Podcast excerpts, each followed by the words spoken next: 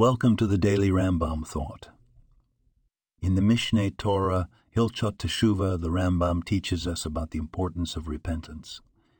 He enlightens us that it is always possible to return to the right path, no matter how far one has strayed.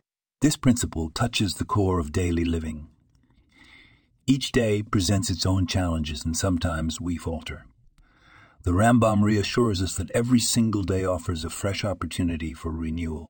As we go about our routines, we should remember that it's never too late to make a change, to apologize, to learn from our mistakes, and to improve ourselves. The Rambam's message here is empowering. It provides us with a practical tool for personal growth. It encourages us to take accountability for our actions, but also to embrace the compassion that the Creator has for us.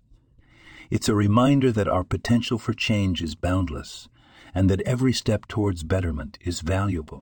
In essence, the art of Teshuvah is about returning to our true selves and aligning our actions with our deepest values.